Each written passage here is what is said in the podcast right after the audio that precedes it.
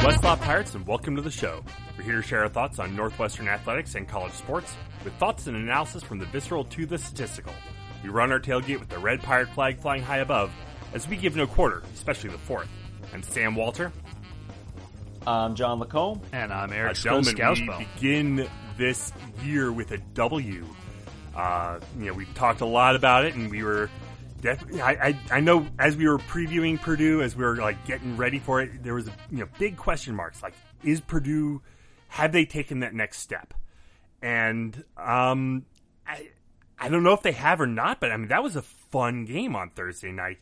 And you know, if it you know wasn't for the emergence of Purdue's super freshman sensation Rondale Moore, it might have been a different uh, story at the end. But 31-27, Cats win, and you know we got a lot to break down uh, of, of this game. You know what, Eric, you were there. You you were you know live and in person. What was your takeaways just from being in the stadium? Well, it was it was definitely a hyped atmosphere. Um, at the Aldi before the game, I heard some people suggesting it was sold out.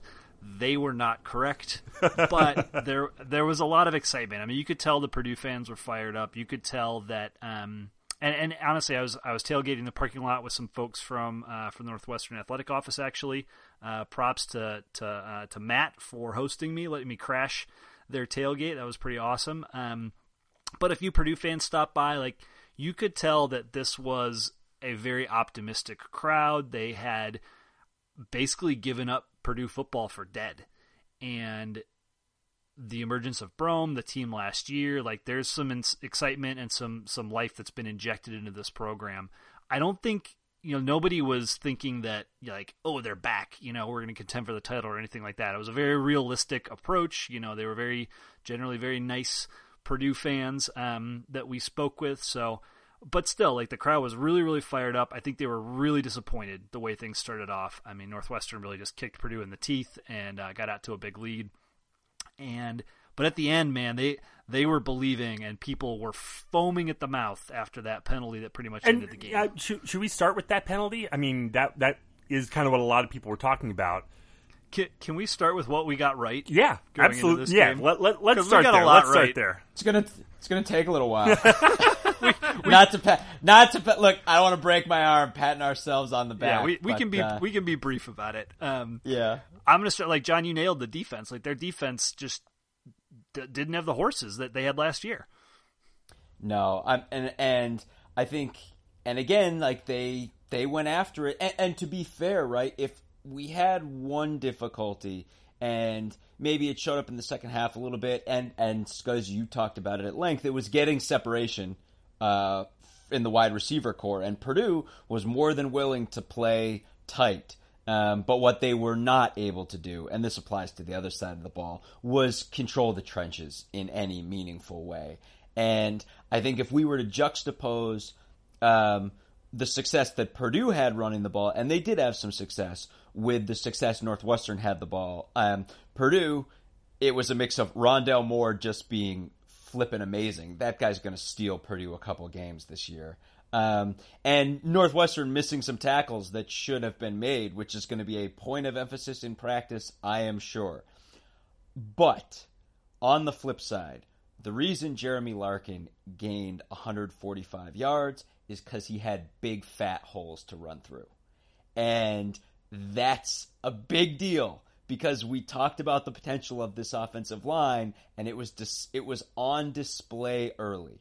Um, and again, Clayton Thorson, TJ Green, clean jerseys at the end of the night, and Jeremy Larkin, a buck 45 on the ground and two touchdowns. We just controlled the line of scrimmage. And again, I think Sam alluded to it, but it's like if Rondale Moore doesn't ball out of his mind, this game is not as close as it is at the end. One hundred percent. The O line thing to me is was most impressive. Zero sacks, only three tackles for a loss the entire game. Uh, This is this is a. I'm not going to say this is a strength of the team, but coming off of last year, I think there were a lot of question marks, and, and we documented it going into this game that the performance of the O line last year was much maligned, and I think so much of that was structural in the way they were managed at the beginning of the season. This group looked excellent. The holes were huge. The QBs were clean. on the other side, um, we we expected that Sindelar and Blough, you know, known commodities, kind of. Neither one is uh, is a is a whole quarterback that Jeff Brohm would like to have, and that was on display as well. Sindelar was was gunslinging early, launched three interceptions uh, Um, with his big arm. amazing pick by Nate Hall there. That was beautiful. Yeah, we. I, We're gonna talk about that. oh man, yeah. Nate Hall, Nate Hall is he he could effectively be the nickelback. I think if we really wanted to play him there. Um, he's awesome. Uh, and then David Blough comes in and d- can do a lot more with his legs. That certainly helped Purdue in the second half. I think we had a little bit of, of struggle adjusting to it, but ultimately, like he had some real, you know, ducks of throws. His his uh, he was accurate, but his average uh, passes it was mostly underneath stuff. Four point six uh, yards average um, per attempt, and that's just that's just not going to get it done in, in, in any in any Power Five co- uh, game in, in college football. So uh, that that really played out, and, and yeah, Rondale Moore was a was a total revelation. DJ Knox looked really good as well. I thought he had the one big forty five yarder and and a handful of other uh, decent runs, but all in all, you know this this Purdue team. Uh, outside of Moore, they don't have a, a ton of weapons. At the same time, I think they're going to make some noise uh, in the conference this year and, and give some people some fits. They're they're pretty well coached. I thought they were pretty well disciplined, uh, albeit that, that problem at the end. So it's it's funny too because I we were talking a little bit before the pod, and in some ways you have the parallel with this with the bowl game against Kentucky, where we clearly were the better team, and yet the game was close and got nervy toward the end, and that's sort of what this one felt like. And I think it, it's funny because we've been doing this pod for six years. We've been watching Wildcat Seven. Seven years. Seven years. That's math? right. Seven years. Seven years. That's right. Uh, we've been doing and we've been watching Wildcat football for a lot longer, and we particularly have the benefit of having done this pod while Northwestern has really had the same brain trust for for better or worse for the entire time, and you could you really start to realize a couple of things um, relative to both the way Mick McCall and Mike Hankwitz call plays when Northwestern has a lead. I think it's really notable because I think some people are wondering, well, how did Purdue get back in this game? Why was it so tight? It's important to realize a couple of things. One, Northwestern had the lead the entire game. Okay? So that's one of the things. And that always affects the way Hankwitz calls the ball. He's not going to roll up the corners unless we are scrambling to get back in the game. He will always do this, especially when he's got as good of a front as he does right now. So, just as we called, Purdue piled up passing yards, 270 yards, 30 of 46 are pretty good numbers. That was all by design. Um, and it even got to the point where we realized, and it's it's so funny. I was talking to you guys during the game, and you just saw play after play that Hankwitz is just letting Sindelar throw those flat passes. And when he does that repeatedly, we all know what's coming. He's going to put someone on the line, usually a defensive end, and then feign rush and then drop into the flats and look for a quick pick. And that's exactly what he did with Nate Hall. If you watch the replay of that interception, Hall knows exactly where. I mean, it's an amazing play by him, but the whole thing is by design. He went down onto the line, functioning as a defensive end, went right out into the flat, and Sindelar fed the ball right to him.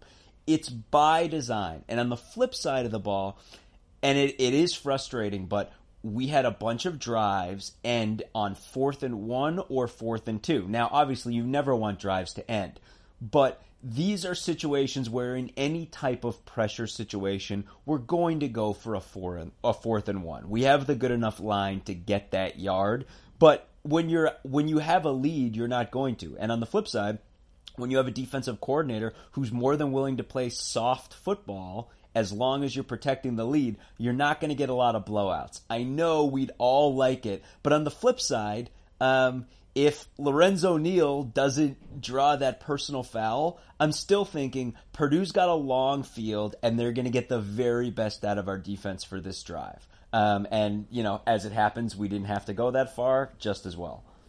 Yeah, I I would always prefer the coaches to be a little bit less conservative in those situations. I appreciate why, right? Like, and and going into this game, I think they probably looked at the X's and O's and they looked at the players and said, "Look, we have a stronger team on paper. We believe we can execute better. Um, we've got advantages in these seven spots. We're to try to we're to try to exploit those. We don't. We are not the ones that need to to pull something over on the on the on the other team. Uh, Northwestern was not favored, but they should have been. Um, and you know, and frankly, if, if Thorson was a known commodity, I think they probably would have been favored. But anyways, point being, I wish I wish that what you just described, John, wasn't quite true. It is, and th- and that's the reality. Um, the other thing I think, you know, you mentioned the the, the five uh, the five drives that ended at fourth and one or fourth and two. We punted on all five of those. There's also the QB situation. We were rotating uh, Thorson and TJ throughout the night. Thorson ended up with nine drives and TJ with five. I'll be honest, it felt a bit more like even to me watching the game. Well, and, and there but, there were a couple situations like um, Thorson came in in the middle of the final drive. I mean, there was some a few drives where it was both. Yeah, uh, so it was a little it was a little weird. What was interesting is both halves started the same way, with Thorson taking the first two drives and then giving way to, to TJ. I do think. Um, so I, am just going to put this out there because this has been a, a, big conversation topic on Twitter and amongst um, message boarders and, and the general Northwestern fan community. Look, like the rationale and the explanation that you get from Fitz whenever somebody's injured, right? Like you right. just like you can't assume he's lying. Yeah, you can't. you can't whatever. You can't react to it. You can't read into it. You can't. You certainly can't take it at face value. I mean, the the the idea that the medical staff would come running up to say, "Oh, oh, it's it's cool. He can go back in to hand the ball." I don't know. Like, like there's there's all sorts of weird. There's really weird stuff. It, like, well, and the thing is, and the thing is too, right? To to your point, if Fitz admits that there's a pitch count, then he has to answer questions about exactly what yep. the pitch count is. It's much easier to just say there isn't one. well, and then the, the other thing that I think people are getting too riled up or too focused on is this idea of like, well, how much rest, you know, like some people are saying it's it's a binary thing. Either he's cleared to go or, or he's not. He's it, it's not like a, oh he can yeah, oh he can play on it for 20 minutes and then needs to stop. Um, but the exact same idea is true when you think about limiting his exposure to hits. This was about protecting Thorson, not putting him out there for a full game, making sure that like I'm sure they were like part of the reason he was out on some of those drives was to see how he how his body was responding uh, to the stimulus of being in the game to make sure he like he wasn't starting to swell up or weird things weren't happening. But I really think it was about limiting the number of hits, and I think they felt like I tweeted this in the beginning of the first half, like they felt like they could score on Purdue at will.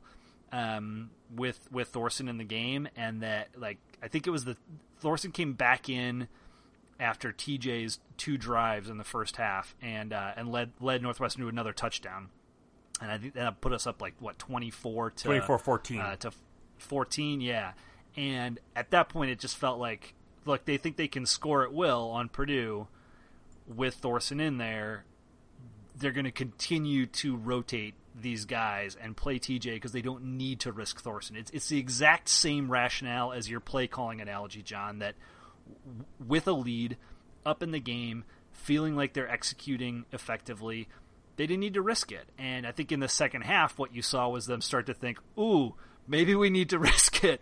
Um, but Fitz is not going to articulate any of that. And I don't blame him for it. I just it's a it's a weird thing, and and fans should just stop worrying about it. And I'll be honest, I I would not be surprised to see TJ have a couple drives against Duke. I hope are we are we upset about seeing TJ? No, I, I, was I was just gonna, I was just going to say, you know, give TJ Green young, some credit. Young Mister yeah, Green, he, he looked yeah. he looked good. I mean, is he as good as Thorson? No, but he looked solid, and you know, the team was playing well under him. So you know, I I'm, i think we're gonna need I think we're gonna need every bit of Thorson to beat Duke. That's the only reason I, I bring it up in that in that vein. But um, I wouldn't be surprised to to still see some rotation. Like Thorson goes in for, for two or three series and then comes out for one or two. I wouldn't be surprised if they do that sort of thing next game as well.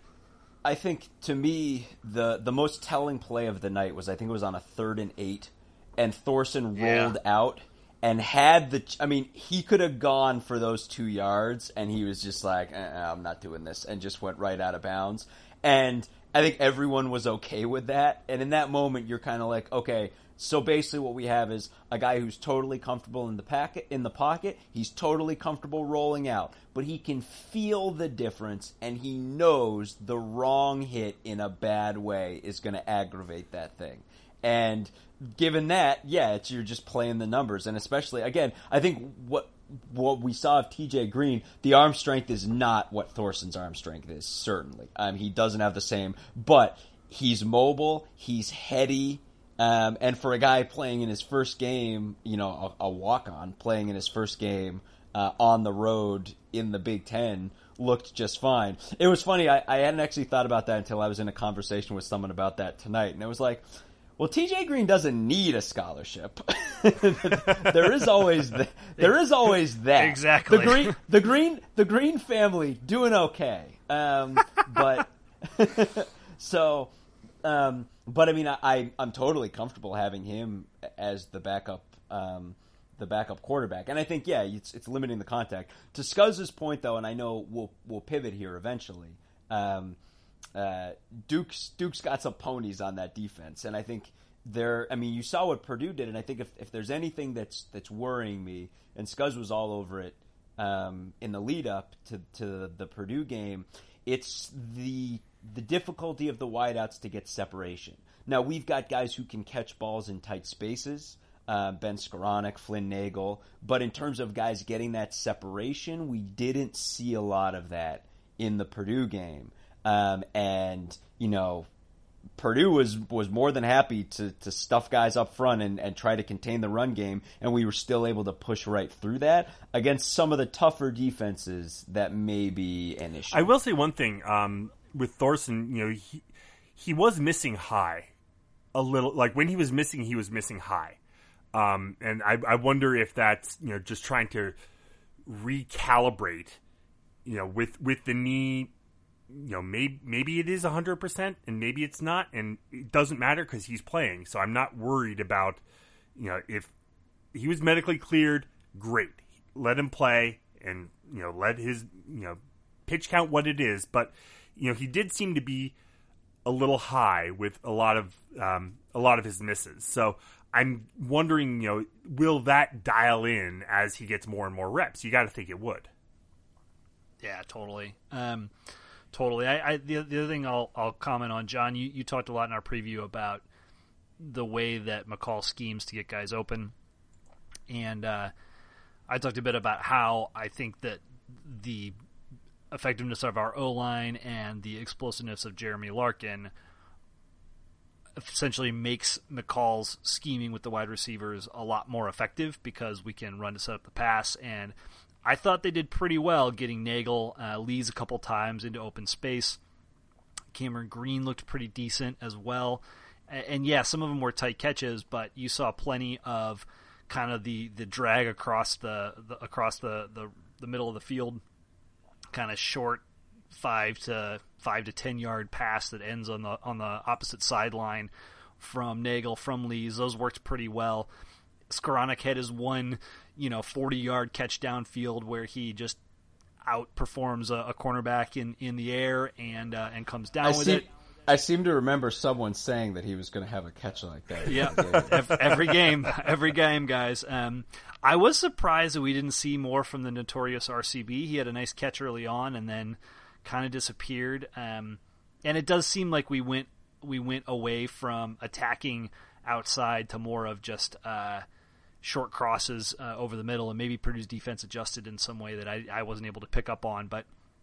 I don't know. I, I think I think the passing game is going to be a work in progress. We had a question about Solomon Vault and whether or not he was going to see the field. I, you know, we haven't heard anything. I think it's it's pretty easy to to look at um, the fact he's coming back from injury and and guess that he might not be right yet. We've heard that Jalen Brown. I think his uh, there's some some news on the message boards that may have come from some of his family members that he's he's been dealing with a nagging injury, um, potentially out another month or so. So But the good news is we have you know so many guys and so much diversity in, in our in our wide receiver core. Cam Green is is everything I hoped he would be. Uh, Nagel and Skowronek look as advertised, so it's just making sure that there's enough other guys to rotate in and keep them fresh. I want to give two specific helmet stickers because they're guys uh, that we haven't talked about yet, and one of them I can't believe how how we haven't talked about him since I, I think maybe half of his family is listening Dude, to this podcast wait. potentially. Wait a minute, do we need do we need a pirate themed helmet sticker uh, situation that we just do, like give out every week? I Probably, know, yeah. maybe. Pi- pirate booty. yeah, some pirate pirate booty. There you go. Um, well, let me start right off, uh, especially if if any of his family is listening. Um, new friends of the pod, Greg Newsome. We talked about it last week that he was a guy to keep an eye on because he is a future star in a, in a at a position of need. And by the end of the game, Greg Newsome was our number two cornerback. He was nickelback early, went to number two cornerback. Uh, I thought it would happen. I didn't think it was going to happen in half a game. but um, Greg Newsome was our fifth leading tackler of the game and had a pass breakup and looked really good out there. Let let, Uh, me, let me tell you about his best tackle. Uh, maybe it's not best, but it's just the one that stood out most to me, and that is that you know we talked about Rondale Moore, the Purdue running back. There were one one of the things they started doing with Moore was running him um, on kind of like this sweep play outside, and they'd bring their tight end. He'd turn towards the line and block out the defensive end, which would essentially leave Moore one on one with the corner and twice he just dusted the hell out of Trae Williams, um, and like basically juked past him, and then was you know downfield for a twenty plus yard yard run. After Greg Newsome got swapped into that starting cornerback spot, they ran this play again, and Greg Newsome said no and shut Rondale Moore down in in the open field. This resulted in a great celebration from his family, which was sitting just a few rows in front of me, and it was a really it was a really fun um, and exciting moment. It got the the what was a sizable NU section. I should have said that earlier. A sizable NU section got to their feet for the ensuing third down. It was just it was a really fun uh, spot in the game, and yeah, that that dude is excellent and is going to be starting. I would assume the rest of the year. I think so. I think yes. I think the Greg Newsome era has arrived very quickly. So Hey, hey, John, we have two good corners now. I know. I know. Knock wood. Um, I mean, we're going to need them. Um, again, we'll pivot to Duke, but uh, they, boy, Dan Jones can sling it. Um, my other Pirates booty, I'll give out uh, this freshly minted award, minted in real time. Uh, Jared Jared Thomas. Speaking of guys that we were excited to see, uh, Jared Thomas looked good out there. Um, I mean, flanked by Butler and Doles, but Scuzz talked about the potential of, of that pulling run game, and they were pulling, but they were pushing dudes around too. Yeah, I mean, look- just I, I I saw this very clearly on Larkin's first touchdown, but the pulling Oh, yeah. I mean, it was textbook, exactly what we talked about in the preview. But guards pulled hole wide open, and Larkin just walked in, into the end zone. Yeah, and I, I even like Thomas's shape. He's a real bowling ball of a center. like I like just just he's just chubby in the right way. Like a guy who you like like you know like the ball at the beginning of Raiders of the Lost Ark. Like this guy's just gonna just run you over, and I I love it. Um, and again, I think it's not an accident that Larkin had enormous holes like that, and and it's going to be a big test this coming week against Duke. But um, at least early, this line looks ready to go. I'll uh, I'll throw out one more Pirate Booty award, and that is to Jeremy Larkin himself. Um, You stole mine. That's what I was going to do. But go ahead. sorry, sorry, dude. We uh we didn't talk a ton about him in our preview. I think because we were all we all pro- felt pretty good about what we saw from him last year. We felt like he was a bit of a known commodity. Obviously, he's he's fleeter of foot than Justin Jackson was. Still possesses a lot of the same uh, lateral uh, movement to be able to get free and get yardage. And he was simply spectacular against Purdue. 26 carries, 143 yards. It's been talked about a lot. Two TDs, that one that one big 46 yarder up the gut. Uh, he he really put the offense on his back. I thought in a situation where there was questions uh, in the in the in the quarterback position and uh, was outstanding. He, he caught four pa- four passes for 20 yards as well.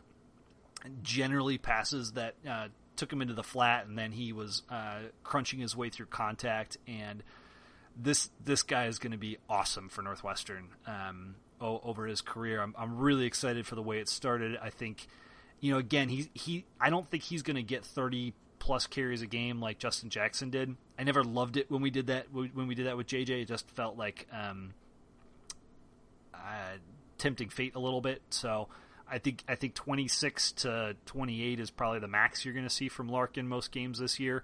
There's plenty of guys to back him up uh, in in Moten and um, Isaiah Bowser got some time on special teams. You know, there's, there's a couple other guys uh, waiting in the wings as well. But what a what a statement game from him and NU fans everywhere are breathing a sigh of relief. I think Justin Jackson tweeted about two or three months ago um, as fall camp was starting. Some people were, you know, making noise about. Uh, I think it was a video that NU Sports put out, you know, around around Jeremy Larkin in practice or whatever, and Justin Jackson. Uh, responding to some commenter saying, "Oh, we're gonna miss Justin so much," said, "No, you won't. This guy, this dude's got it, and he does." He's if there's one word I'd use to describe him, it's comfortable. He just looks, you know, back there for a guy who technically is is this is his first game as the bell cow. Um, he just looked really comfortable working with the line. Like his his speed was right. He you know he wasn't getting to holes before they opened up. It was just there was a lot of synthesis there, and and also because in the post game press conference, man, is that a guy who wears the mantle of team leader, face of the team. Um, first of all, good looking kid, but really comfortable answering questions. Uh, big smile. Um, just up there like he's up there like he's been giving these conferences for two years, and this is his first time out of Justin Jackson's shadow. So yeah, Jeremy Larkin is ready to be a face of the program, um, uh, big time for sure. One other thing I wanted to throw out, I wouldn't say pirate booty because I mean certainly this wasn't a huge statistical well, hold, thing. Hold or on. Sam might have some. No, no, pirate I booty. you, you Oh, go stole ahead. mine. That's fine. I'm good. Oh, okay. I wouldn't want it to happen He's- two times Sam's in not a row. bitter. Yeah. He's going to be reminding me of those three. Oh no, I, I'm going first next week. Oh, all right. Let me just say, so as long as we're talking Sam, or in this case, Samdup Miller, um, for a guy who on the stat sheet has two tackles and one TFL, that is not a measure of his contribution in this game. He abused their left tackle all game, and there was a clock on Sindelar and Blough every single play. And to say those guys never felt comfortable in the pocket, especially Sindelar, would be a huge understatement because Sindelar was just making bad decisions left and right, and those were pressure induced situations, every single one of them. With the exception of the one where he just fed the ball to Hall, which was a design play on our part, the other two picks were pressure picks. He was just feeling the heat and and unloaded it. So, um, you know, not to give short shrift to the defensive line because they were dominant. Um, we've been uh, hinting at it uh, for a while. Shall we talk about this weekend's game against Duke? Yes. Uh, Duke coming off Duke- a 34 to 14 win over Army. Um, you know, com- comes into Evanston this weekend. Uh, they looked really good, and yeah, I mean it's Army, and you you know exactly what Army is. They run the ball, but uh, the, you know Duke looks kind of scary, and we, we we were nervous about this game going in, and you know Daniel Jones is the real deal, and he looked pretty good against Army. Yeah, he he did. And again, so you said it right at the top. Let's let's quash this right now. So Army is not the greatest team.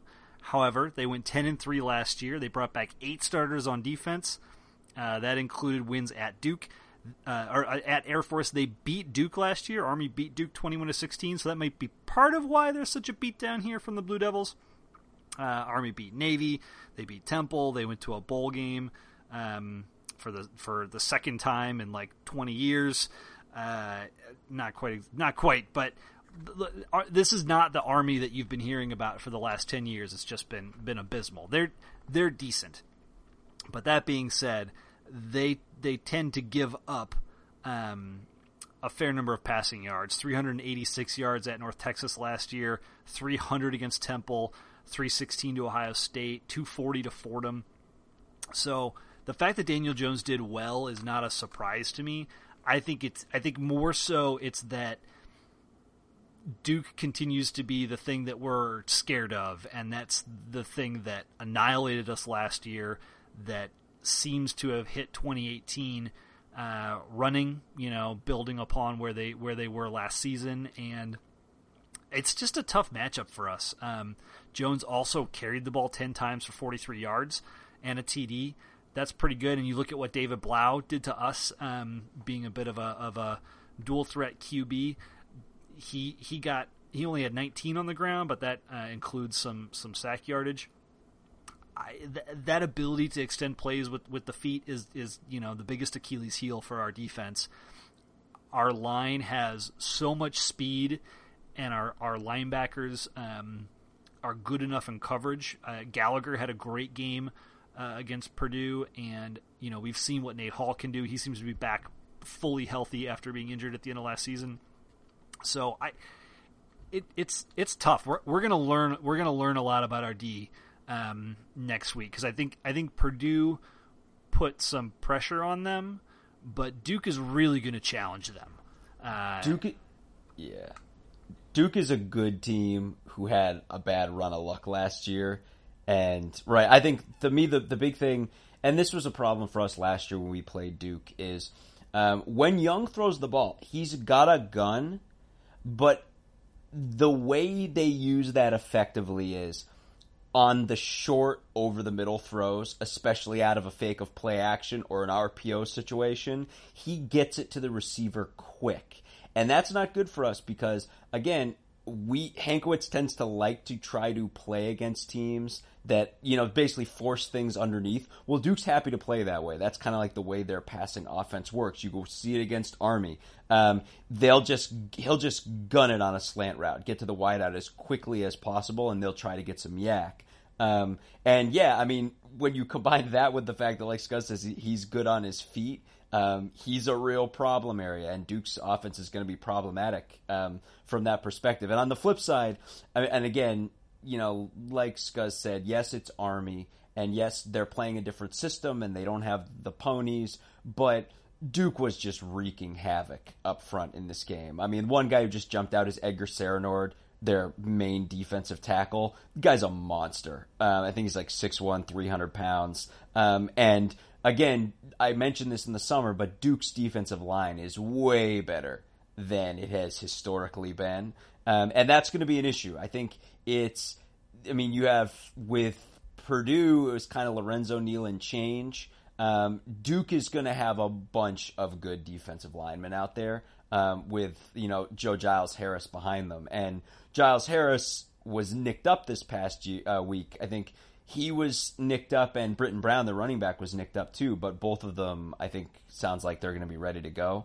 So um, they're Duke's. They're again, it's you can't say a front seven because they don't play that kind of defense, but they're good up front, um, and they're going to test. That defense is going to test us. Well, one, you know, silver lining, uh, Army threw for 197 yards against this team. Army, Army never throws the football they they threw for only 300 yards last year, and they and they almost hit 200 in this game. They averaged 9.4 per attempt. That's really impressive.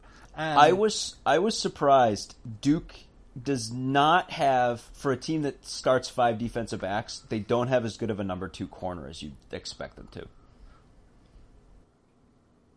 Yeah, so I mean, like that's that's a potential silver line that we can take advantage of. Uh, again, it, it, it, falls to our QBs. You know, we have much more of a balanced attack than Army to begin with, so they may have been throwing out of desperation because Duke was just selling out against the run. Uh, in, in, part because they were up so much. I mean, Duke ran Duke ran out of the gates uh, in this game. They were they were up 17 zip in the first half. So uh, it was you know a, a rushing team's gonna have a lot of trouble coming back from that. The one other thing I want to point out Somebody that did not hit the radar as we were previewing Duke back in the summer is wide receiver Aaron Young. So this guy played a little bit last year, uh, averaged you know 13.7 per catch, had you know 200 some yards on the season. one of the things I talked about in the Duke preview is that they didn't have a really big downfield threat. TJ Rahming is their superstar speedster guy that uh, just causes all sorts of mismatch problems on jet sweeps and uh, getting out into space, but he's an underneath receiver. Aaron Young caught uh, four receptions for 114 yards in this game. Now, granted, he had one 61 yard TD, but still, uh, he emerged as a, a deep threat option for, for, for Duke that they didn't especially have last season. And, you know, he's not a giant receiver. He's not the type of guy that, that has given Northwestern a lot of problems in the past, but it's something to, something to watch out for. Uh, is that they've got two guys uh, now in their receiver core that, that we need to account for, not just Rahming, who who terrorized Northwestern last season. And you know, John really hit the nail on the head. You know, their run pass option, they were just running to perfection against Army, and that that's something that we're really going to have to stay at home on, and it's hard to do. You know, the, RPO is there's a reason why the RPO is kind of taking over as the in offense to be running, and you know Duke runs it really really well. Cutcliffe obviously knows all the latest and greatest in, in offensive stuff. He's just an offensive mastermind, um, and you know so we're really going to need to to stay at home on that RPO, and uh, you know cover everything possible. It's it's going to be tough. Did you guys notice if Purdue was doing a lot of that? No, they weren't. They weren't. Um, but I think, but to, to Sam's point though, uh, the, the the juxtaposition I was going to make is Rondale Moore. I mean, that what they cleared their goal was to get him touches and get him in space, and Duke did a lot of that with Army too. Duke was, I mean, Jones was throwing to receivers who were two, three yards downfield, and then those guys were making plays. And especially since we had some tackling issues, um, that's going to be the thing. I think it's going to be, like Sam said, you know, discipline, coverage discipline, but uh, you know Mike's going to let them run that stuff underneath at least to start the game. So it's going to be on, you know, wrapping up, um, you know, dropping those things at three, four yards downfield. Here, here's one thing to note that could just kind of put everything in flux on just taking a look at the uh, weather forecast for this weekend. Uh, rain and wind you know 15 to 20 mile an hour winds uh, with a 60% chance of rain. So it's going to be well I, as we record this on Monday, you know, still plenty of time, but you know, could be a bad weather game and that kind of changes a lot. Yeah, I mean Jones was a significantly worse QB on the road last year. Um, almost a 10% drop in complete well, I should say a 7% drop in completion percentage uh, yards per attempt was was much lower. TD to pick ratio was pretty even. Uh, much higher sack rate. So, I mean that like that happens to everybody. I, I can't say that it happened to him, to him more than others uh, per se, but that is a factor that we played them at their best last season, and we get them at least in a more friendly format this weekend. And, and honestly, that weather stuff I think plays better into into our hands given the the the strength of our offensive line, running game, etc. I think too it's it's important for Northwestern fans to keep a dose of perspective here. I know people, you know, you get stars in their eyes and it's like, yeah, if we beat Duke, most likely we're going to be ranked when we play Michigan. And you know, it's easy to get caught up in just the hullabaloo of that, but you have to remember the Purdue game meant a heck of a lot for us much more than the Duke game means. Duke is probably a better team than Purdue, but that w- the Purdue game was a conference game that really matters in the scheme of things in a season where we're going to have a lot of really big conference games. So if push comes to shove and there's some packages or plays or things we're sitting on where we could pull them out and that would be the difference in the Duke game, don't just expect that you're going to see all of that stuff. Um, I mean, yes, it's a real test. Duke is a good team. I think they're a real even match with us, and this one could go either way. But the Purdue game was the more valuable game, especially since that game was on the road. So, yes, we really want it. And yes, I mean, we're going to get off to a heck of a start if we pick up this Duke win. But don't forget what the back half of the schedule looks like. Um, and how many big monster conference home games there are for us. So what, what's funny, John, is I, I, I, when you started to say that, I thought you were going to take the opposite tack, which I will take now, and that's that.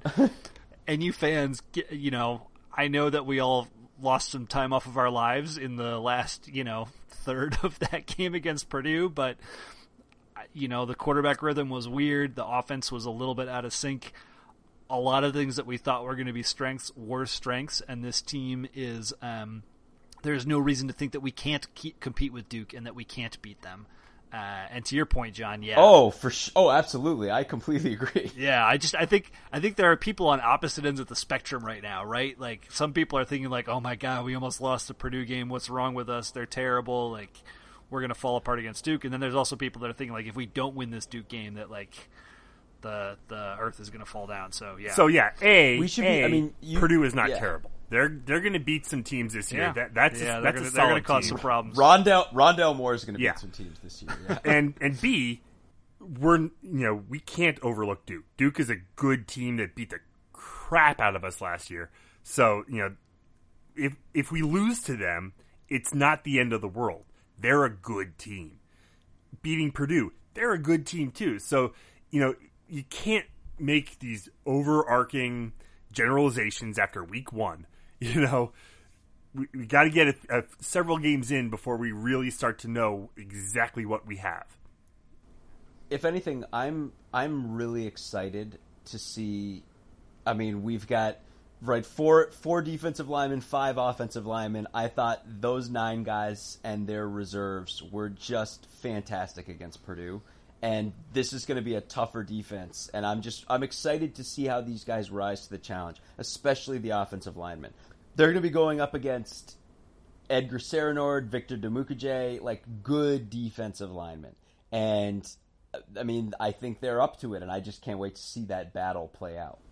So now that we've uh, assured everyone or or encouraged everyone to not have knee jerk reactions to the first week of the season, Give us a knee-jerk reaction. we- well, can we have some knee jerk reactions to all the other teams in the Big Ten? Absolutely.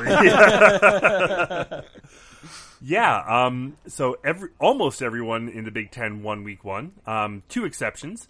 Uh, one, Nebraska and Akron canceled. Uh, thanks, Lightning. Um, which is a bummer because I really wanted to see both those teams, and you know, especially with this whole, you know, the savior Scott Frost coming back home, and you know, there's another week of that, that- ramp up to to that first game. That's the greatest thing, though, is that like the most anticipated home opener in a decade at Nebraska had to be canceled because of I think, weather. although Scuzz, I'll say you texted you texted us, and you were like, "How hilarious will it be if Nebraska doesn't play?" And my response is, "It's going to be more hilarious when Nebraska does play." That's like the that's the general thing. I think Well- yes, hilarious, but not as hilarious as as the Nebraska team we might have seen. Well, and Sam is lying because he's really excited that Nebraska didn't get to play and didn't get to get any, you know, kinks out or try anything or test anything or get anything at game speed because his Colorado, Colorado Buffaloes whooped up on Colorado State last uh, last weekend. Colorado State, who is and- abjectly awful this year, but What still like I know that you are foaming at the mouth to get the Cornhuskers Oh, yeah. into uh in, into Colorado's clutches next weekend. Yeah, Nebraska needed that game, and they're yeah they and they're not going to get it. To Tonkas. I Come on, love baby. it. I love it. Yeah. Um, the the other Big Ten loser, well, the only Big Ten loser, uh, was Michigan against Notre Dame. Um, Notre Dame very good. Michigan defense pretty solid, although you know Brandon Wimbush looked better than I thought I gave him credit for. But uh, I- at times, yeah. at the, I mean, he was throwing the ball down the field. He was more accurate than I thought he would be. This was a weird game. Uh, Weird pu- game. Let's so uh, Notre Dame pretty good. Michigan defense, yes. Offense, not as much. Eric, very wrong about this game. I. It's funny though because we we talked about this ad nauseum, just the three of us. But I didn't get a chance to watch this game until the end, and at the end, the part that I got to watch, Michigan looked pretty good. Shea Patterson is really mobile. Um, Yeah, and, and he- really can he's really around. mobile. That's not the offense that Michigan runs. I Yeah, know. they got, it- a, they got a real mismatch. it was it was strange and um, and of course yeah they had real trouble putting them and again that's a problem because I from what I saw of Patterson I was like wow um, this guy's you know got a little Russell Wilson a little Jeff Garcia to his game I think kind of down the stretch if anything I think on that final play um, he's he's too confident sometimes in his ability to get away from pressure, and I think that's what ultimately bit him at the end. Um, but the but again, I, am not. I don't want to take anything away from Notre Dame. I think we thought they'd be a really good team. I think I still believe they're ranked a little high to start the season, and I feel like now it's only going to be people are only going to believe that they're a top ten team, and I just don't know that they're that good of a team. But again, I still feel. I mean, Wimbush to me, I'm like I saw him. I, everything we've come to expect from him, good and bad. I feel like that guy is out there, and ultimately they're still tethered to him for better or worse. Michigan, I don't know. I mean, the bottom line is, I mean, this isn't a, it's not a Big Ten game. Yes, it's a big eyeball game, but if Michigan just starts ripping off conference wins left and right, I think you know it'll be easy to put this in the rearview mirror. But um, yeah, again, not to take it away from Notre Dame. I mean, they clearly they they had enough to win. Uh, but I don't know. Your Wimbush point is spot on though. He was 12 of 22 for 170 yards, and he had 19 carries for 60 yards. He averaged 3.1 on the ground. This is like the Wimbush we saw all of last year, and he happened to be playing an inept offense I like Notre now Notre Dame's defense is freaking unreal. They are really really good across the board, but like Wimbush threw a touchdown pass that should have been picked off, except that it was the first play that Michigan's backup safety was on the field for after just a, a heinous, heinous on the player, not on the refs, heinous targeting penalty uh, from Michigan safety. And I like there were probably two or three other throws that I thought Wimbush just kind of got lucky. Um, I I don't know. Like I didn't I didn't see any improvement over last year. Now he was certainly a bit more calm, maybe under pressure in the waning moments. Like maybe last year's Wimbush uh, fumbles the ball or forces something and throws a pick uh, late in the game because because Michigan was coming at him like crazy. But the other thing I noticed, um, and I agree with you, you John, that that Patterson is is kind of scary. I thought Dylan McCaffrey looked pretty good as well and, and very similar in style to Patterson. But Michigan was so undisciplined. So many crazy penalties, uh, completely losing their cool. It's like they were channeling all of the worst things about Harbaugh. Uh, what I noticed early on, like the, the first quarter, every single play, Rashan Gary, and I forget the name of the other guy on, on Michigan's D line. Uh, was it Brandon? Uh, oh, Chase Winovich.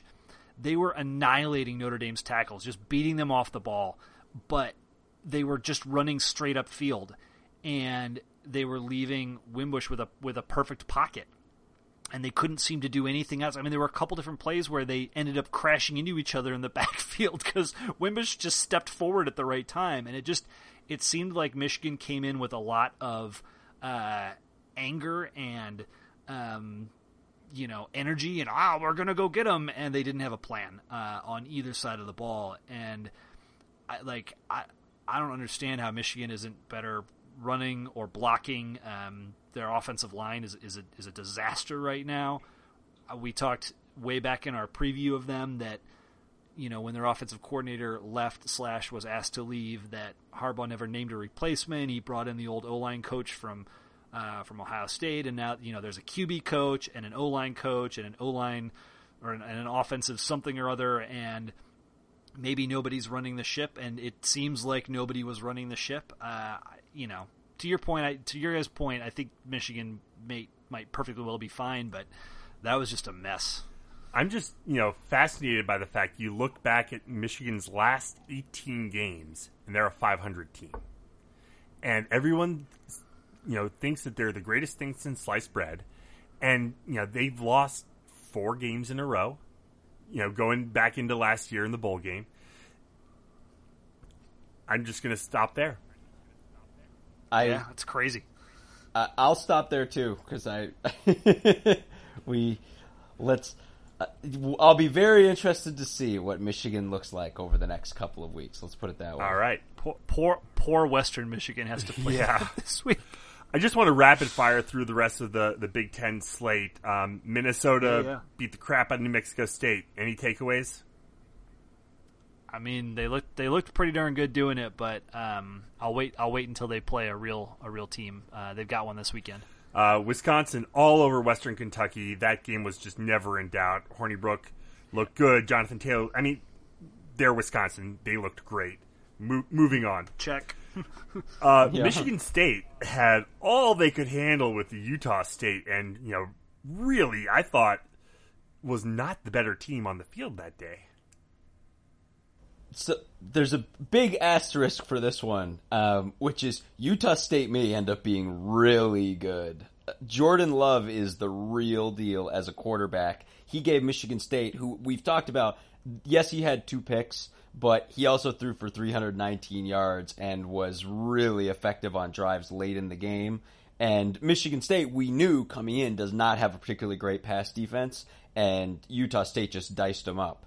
Um, so again, I it's it's tough to know. Michigan State's certainly not used to giving up 31 points uh, to a non-power five team, um, and we're lucky to escape. But I do think Utah State, you know, at the end of the day, they may have double-digit wins by the end of the year. Maybe more more concerning for Michigan State is that L.J. Scott looked very pedestrian running the ball. Um, Connor Heyward came in late in the game and looked awesome running the ball, so maybe they're going to be fine there. But the other thing is that Cody White and Felton Davis are absurd wide receivers, and I think Michigan State is going to Yep. be just fine. I, our take on their offense was that if they just like release the hounds a little bit and let Lewerke and those receivers, you know, do their thing, they're going to be just fine. But if they try to run the ball uh, twice as often as they throw the ball, they're going to be in in trouble. Um, this game they had to pass to to win, but if they, you know, it, it, if they get in one of these situations where like they're trying to close a game out on the ground and they just can't do it and give up a last a last minute score, they they could be in trouble. Uh, Ohio State all over Oregon State. Nothing to go into there. Penn State. Wit- Called it. I'm- I will let I'll let Scuzz talk. I'm not saying anything about this game until my final thought. I will let Scuzz go. I just like Penn State's offense looked crazy. I, Like everything you they scored 45 points, but that's because they got a TD and OT and they got a miracle TD at in, in the fourth quarter at the very end of the game. But their offensive line is a catastrophe. Uh, I I don't know that it's it's not worse than Michigan's, um, but only because Michigan is trying to do stuff that their offensive line is like is like incompatible with their offensive line. Like Appalachian State was in the backfield all the time, in McSorley's face all the time. It was a major problem. Um, they did not have. I mean, they rushed for for 200 yards uh, on the ground. So they had they had an okay day on the ground, but I I think Penn State's offense is in trouble without uh, Joe Moorhead calling the shots. I think I think they looked confused at times, and they they went. I mean, they were going three and out, and just like all over the show. Maybe they figure it out, but this is not the Penn State we saw the last two seasons. does it remind you a little be. bit of the Penn State we saw pre Joe Moorhead? Yes, yes. The the consternation on James Franklin's face as he's trying to figure out if he should call a timeout or just let the clock run at the end of halves and games. Like I was, I was amazed he didn't screw it up at the end of the, this game against App State. Um, they're just they they are. He is not a good coach in those situations, and you know one one of the things I've heard some people talk about. I forget the name. Uh, Ricky Rahne is the is the offensive coordinator that's taking over. He's been the the quarterbacks coach there. He's certainly been good for Trace McSorley. He is not a Joe Moorhead guy. He was there before Moorhead. He's only had two years to study that system. It is not his wheelhouse. I just I I think they're gonna gonna have trouble this year. McSorley has all the talent in the world. They have absurd talent at receiver. Miles Sanders is good, a good running back, but they are not going to be able to put pressure on teams like they did in the past. And this defense, whoo boy, uh, I, I- I'll stop there. Is Texas back? Back back where? I, Oh. My favorite tweet was uh, uh, basically about like scheduling a home and home with Maryland and losing both games. And when you like when you put it in that context, oh, it's so it's so juicy. I just want to say, I mean, again, we've talked about that Maryland is, you know, is a mess both on and off the field, um, and I don't, I don't want to sell them short because they picked up a win over a ranked opponent. Now, what was being smoked by the people who thought Texas should be ranked to start the year? I have no idea. I do. But it was really still, good marijuana. Oh God, I Uh, but again, I mean, credit credit to you, Maryland. I mean, again, Texas had the leading passer, rusher, and receiver in this game, and um, and somehow didn't um, didn't win the game. But when I watched, especially the end of this game, um, I just came away being like, "This is Texas, and they just look awful." Um, I this is a team that has USC, TCU, and Oklahoma coming up in short order, um, and I think they're at Kansas State. This is a team that very likely will be two and four in a couple of weeks, and possibly one and five. And they were seven and six last year, and were still ranked to start this season. Um, and if you believe that that's by anything other than Tom Herman's name and the color of the laundry, I don't know what to tell you. But still, yeah, Maryland's got their Maryland, not a particularly good football team, has nonetheless beaten Texas to start both of those seasons. So don't make the mistake of reading too much into Uh, this one. speaking of atrocious football, um, the, I think the less we have to say about the Kent State Illinois game, the better.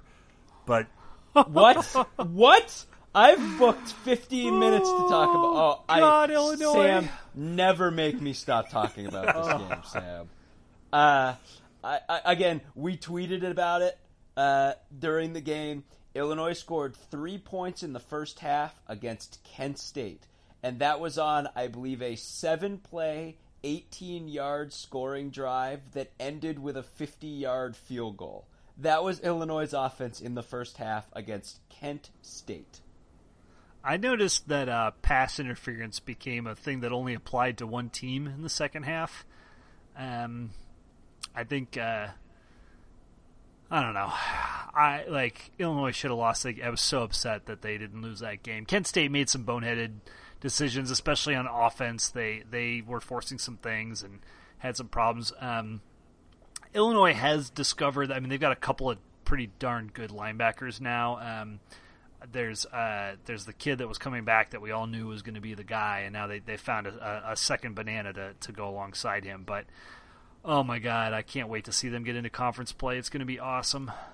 I so I will say, and we, we found out about this I think earlier today. I mean, it's so so sad. Mike Dudek is finally done playing college football. I mean, the guy's, you know, God, I'm amazed he can walk at this point. The amount of time he's lost with injuries, but I can't stress this enough. Um, Illinois gives Illinois' nominal number one running back. I guess maybe not their number one running back, but um, Mike Epstein, who is clearly an FCS running back, plays way more than he has any right. It gives me like kind of like dark flashbacks to the days when Northwestern was starting lots of guys like this, and you were like, "Oh my God, can we get a running back?" Um, but with Dudek out, who was their return man, I mean, he was their athlete on offense. The whole offense is AJ Bush, and 70% of that is him running the ball. Um, and I don't want to sell him short. He's a heck of an athlete. He is a big boy, and he will run forward like a battering ram. And him rushing from the quarterback position for 139 yards is the only thing that got Illinois past Kent State. Um, and and he's a weapon, no doubt about it. But that's it. I mean, like he can't throw. Um, all of Illinois' passing in this game were quick screens. They were quick screens and pop passes, and just trying to get the ball out uh, out to the wideouts as quickly as possible. They don't have a downfield passing game. Um, they don't have receivers who can go down and get the ball. They just have this bowling ball running uh, running back playing quarterback, and, and it was barely enough to get them past Kent State. uh, Rutgers all over Texas State, thirty-five seven. Cool, Check. cool. Uh, Iowa Hey, juxtaposed against Illinois, Yeah, Rutgers yeah, yeah. definitely better than Illinois. Uh, Iowa 33, Northern Illinois 7. Um, I, I think we all thought Northern Illinois was going to put up a bit more of a challenge, but uh, Props yeah, to Iowa. good good game by Iowa. Well, um, vaunted quarterback Nate Stanley, be- Yeah, best returning quarterback accurate. in the Big Ten West, goes 11 of 23 for 108 yards. Yikes! But uh, Iowa's defense looked absurd. And we, I mean, we talked a lot about all the all the losses they had on that side of the ball. The one thing I want to throw out here, I'm, I've just got like the the Big Ten scoreboard up on ESPN right now.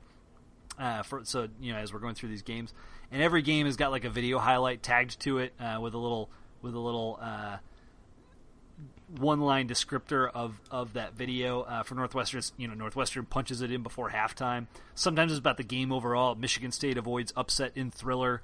Um, they, they're all like this, right? Almost. Iowa, Iowa's, however, says Iowa continues tradition of waving to children at hospital. Like, no shit. Of course it is. the greatest thing that's happened at Iowa in however many years. Like, of course they're going to continue waving to the hospital. It'd be like, how horrific would it be if they didn't do that? You couldn't come up with another thing to say about this game. And Yeah. you know, I to, know. to the just to speak on that real quick because you know I, I, I watched a little bit of uh, of the highlights of that. Not only is it the fans, but it's all the players, both teams, Oh, it's- it- refs, everyone, It's awesome. everyone. I don't No, know no, if that was everyone last year, but this year, every single person in that stadium is waving to the kids. It's awesome, but the idea that they've continued to do that is the most non-news I've ever heard in my life. Look, I look, Scuzz. I don't know what to tell you. They had to do it, uh, like with the Nebraska game being canceled. That deprived the media of the chance to talk about how somehow Scott Frost and Nate Stanley were both going to win national championships in the same year, and with Frost not even being able to coach that night, and Stanley throwing eleven for twenty three, they had to go somewhere. You know what I'm saying? Cut him a break. Uh, fi- finally, Indiana over Florida International 38-28. And that's week one for uh, for the Big Ten. Um, and any other like top twenty-five games? Anything else that uh, really kind of caught your eye? Something that we, we need to touch on? Virginia Tech annihilating uh, Florida State tonight, and LSU annihilating Miami last night. So much for uh, for the Florida schools. What's weird about the LSU Miami game, and yeah, that was a butt whooping on the scoreboard. But you look, you put their stats next to each other, and like if you if you just looked at the stat line, you would have thought that game was like a one point game. I mean, their stats were almost identical, and yet the final score nowhere close. turnovers? Yeah, Tur- turnovers. Well, actually, the turnovers were were pretty close as well. It was special teams. You know, LSU had short, short fields for most of the game.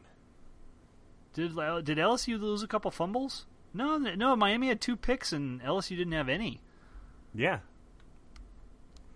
So just that that was that was an interesting note um, that I noticed. Real quick, uh, this weekend's games. You know, we talked a little bit about Colorado, Nebraska. Um, go Buffaloes. Wisconsin's playing New Mexico. Uh, Cool. Um, Michigan is going to vent their frustrations on Western Michigan. Um, Purdue, Eastern Michigan. That that should be uh, a chance to right the ship for the Boilermakers. Ohio State, Rutgers. You got another Big Ten game here early. Um, Ohio State still in.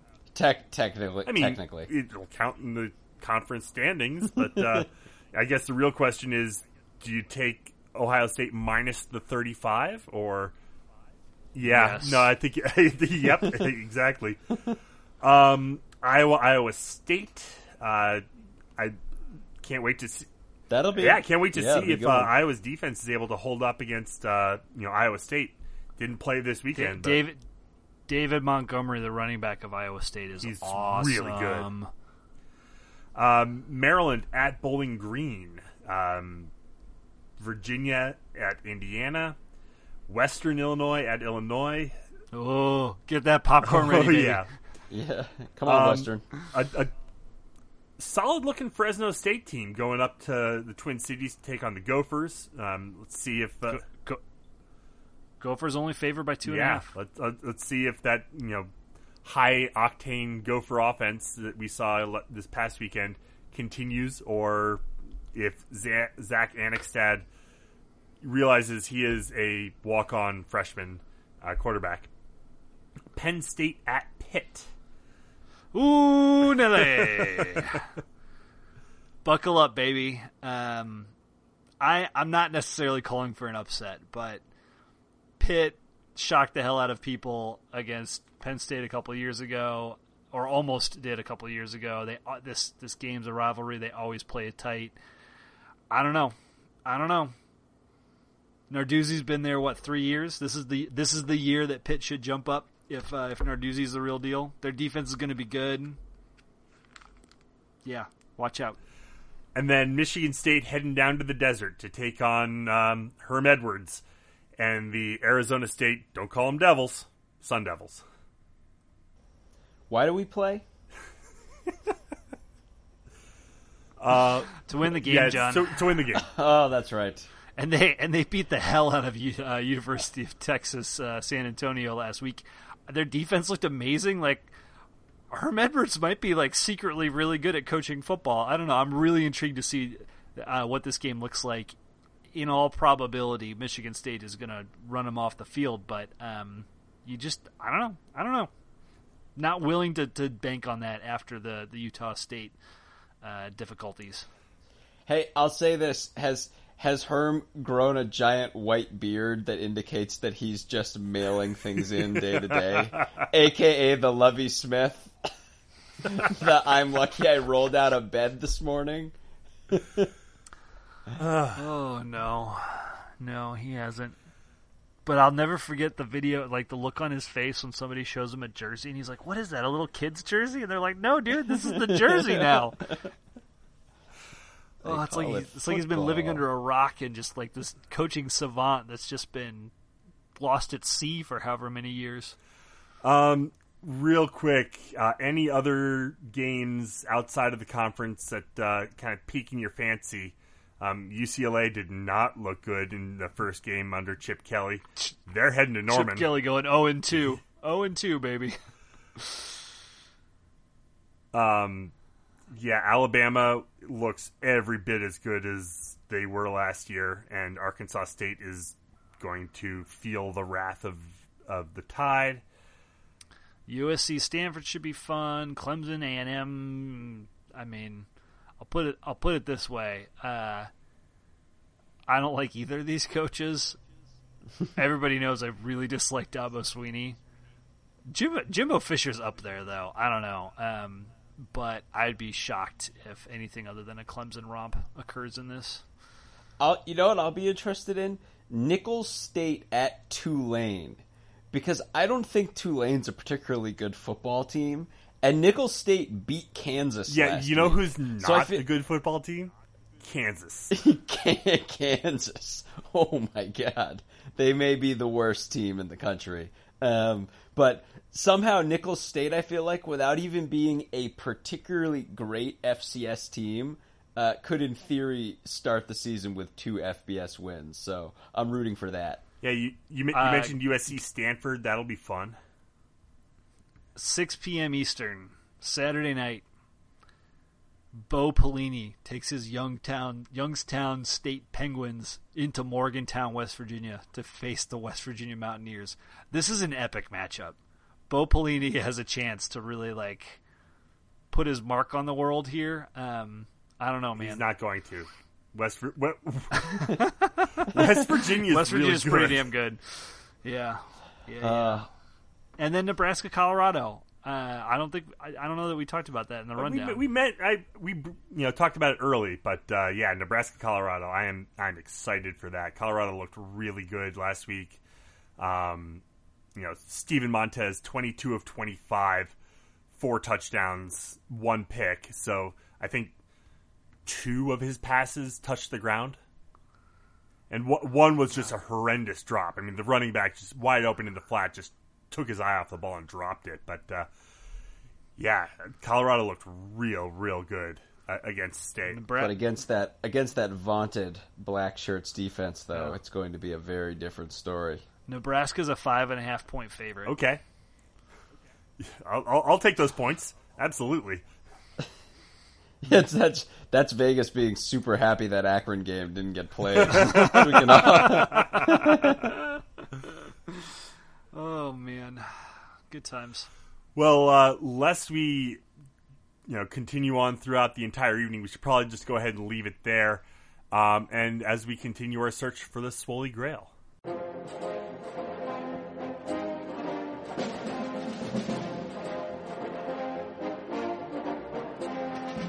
So, for my final thought, I alluded to it earlier. Uh, this is going to be a rant about the Penn State App State game um, but not just that game. Um, to to fully encompass this rant, we have to go all the way back to the Iowa Penn State game last year because I am just apoplectic that Penn State two years in a row has won a football game where for the other team to win, all that had to happen was a player fall down on the ground. Just stop running, fall on the ground, and stay there. And your team will win the game. And somehow, Penn State has won two.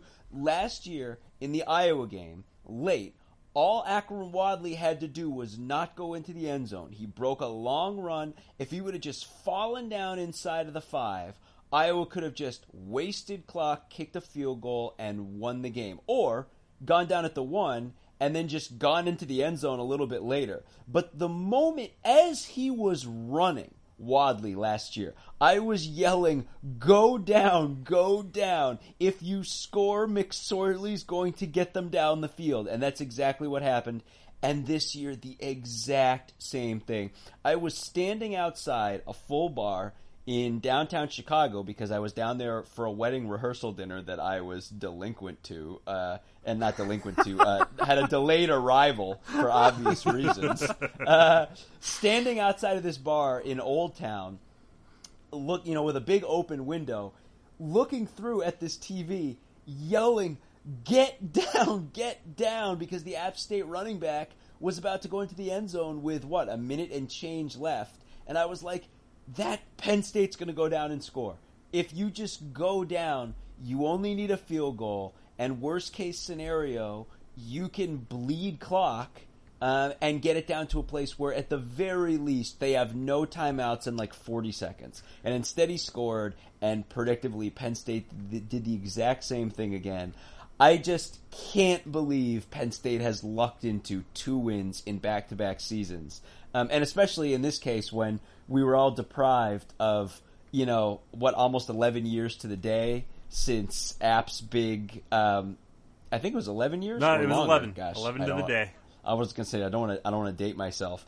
Um, Eleven years to the day, App could have done it again, um, and they were deprived only just because their running back, not because of anything Penn State did, just because App State's running back didn't lie down on the ground and stop running. Um, Well, so well, well, and this is the App State one is worse than the Iowa one, and here's why: Iowa was losing when Wadley scored that touchdown, so and they were down by two.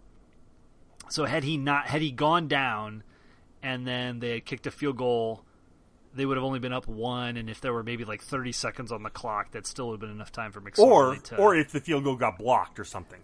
yeah, yeah, yeah. But App State has no excuse because it was a tie game, and you just And- like like you like they had to have known if they got to OT they were going to lose. And I'm sure in the heat, of, like in the moment, because this was a, a six yard run too, right? Like Wadley's was a 35 yard run. He had time to think about it. This was like a six yard run. The guy was probably operating on instinct. I actually thought he stepped out. Like it, like at the, the three or four yard line, and apparently he didn't. They didn't even review it. I, I went back and looked at it later. He he was in. Yeah, I it must have just been the angle from the sideline that looked like his foot got close or something. But um, oh man, it would have been, it would have been that would have been the greatest thing um, since the year that I predicted Penn State would be good and Michigan State would be awful for them to lose their opener to Appalachian State.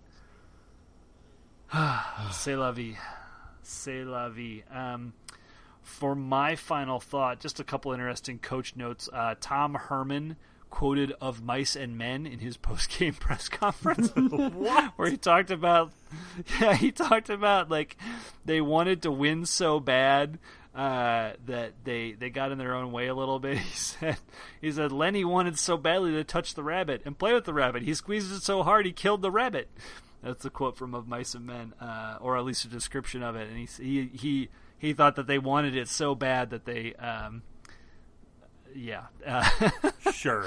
Okay. so Tom Herman, Buckeye, um, and then the other one I'll note is uh, Ed Orgeron, Coach o, the Coach O at uh, at LSU. The you know a guy that basically, if they don't do well this season, they're they're going to fire him. Um, it's probably still true, but to come out and absolutely annihilate Miami, a team that was ranked in the top 10 ye uh, similar to Michigan, also a team that's lost their last four games. So, you know, just a great win for him. I think we all have a lot of fond thoughts about Orgeron and just how entertaining he is and his colloquialisms, and he just like he was he was born to coach the LSU Tigers, etc. So, um, good on good on him for getting that win, uh, and I hope LSU continues to have a, a reasonable season for his sake. Uh, for my final thought, want to mention a few uh, Northwestern uh, NFL players, uh, guys who you know we we've been keeping our eyes on. Um, you know, just got word. So Justin Jackson made the initial 53 man roster for the Chargers, but uh, was just cut today as the Chargers were bringing Antonio Gates back uh, from retirement. Um, you'd imagine that the Chargers are going to want to put JJ on the practice squad. We'll see what happens if he even clears waivers. Uh, speaking of waivers, um, the Vikings cut Ifeadi Odenigbo with the intention of putting him on the practice squad, except the Cleveland Browns had other th- ideas and uh, signed him straight to the 53 man roster. Uh, Ibraheim Campbell uh, was signed by the Cowboys in the, much the same way. Uh, you got some guys making the practice squads. Kyle Queiro on the Cowboys squad. Tyler Lancaster made the Packers practice squad. Uh, Garrett Dickerson on the Giants and uh, Godwin Igwebuike on the Buccaneers. Uh, again, you know, it's only right that Godwin went to Tampa. His cousin uh, played for Tampa as well. Um, I haven't seen the Vikings QB depth chart, but there was some question on whether or not Trevor was going to be the number two uh, behind Kirk Cousins. I, I, guess Kyle Sloter had a pretty solid uh, preseason and may have passed him. I, am not sure if that um, what ended up happening on that front, but uh, uh and Joseph Jones made the Broncos final 53. So uh, very happy to see uh, a Northwestern Wildcat playing for my Broncos. Um, you know, he had a wonderful year, special teams last year, and that, that's where he, they're looking for him to shine again this year. So, so as of yesterday, uh, based on a couple that I'm looking at, Siemian's still the number okay. two. Um, Austin Carr made the Saints, which will be amazing to see another picture of Drew Brees wearing purple. Um, That's right as as hopefully that uh, that'll continue to just elicit smiles after smiles from all of us Northwestern faithful.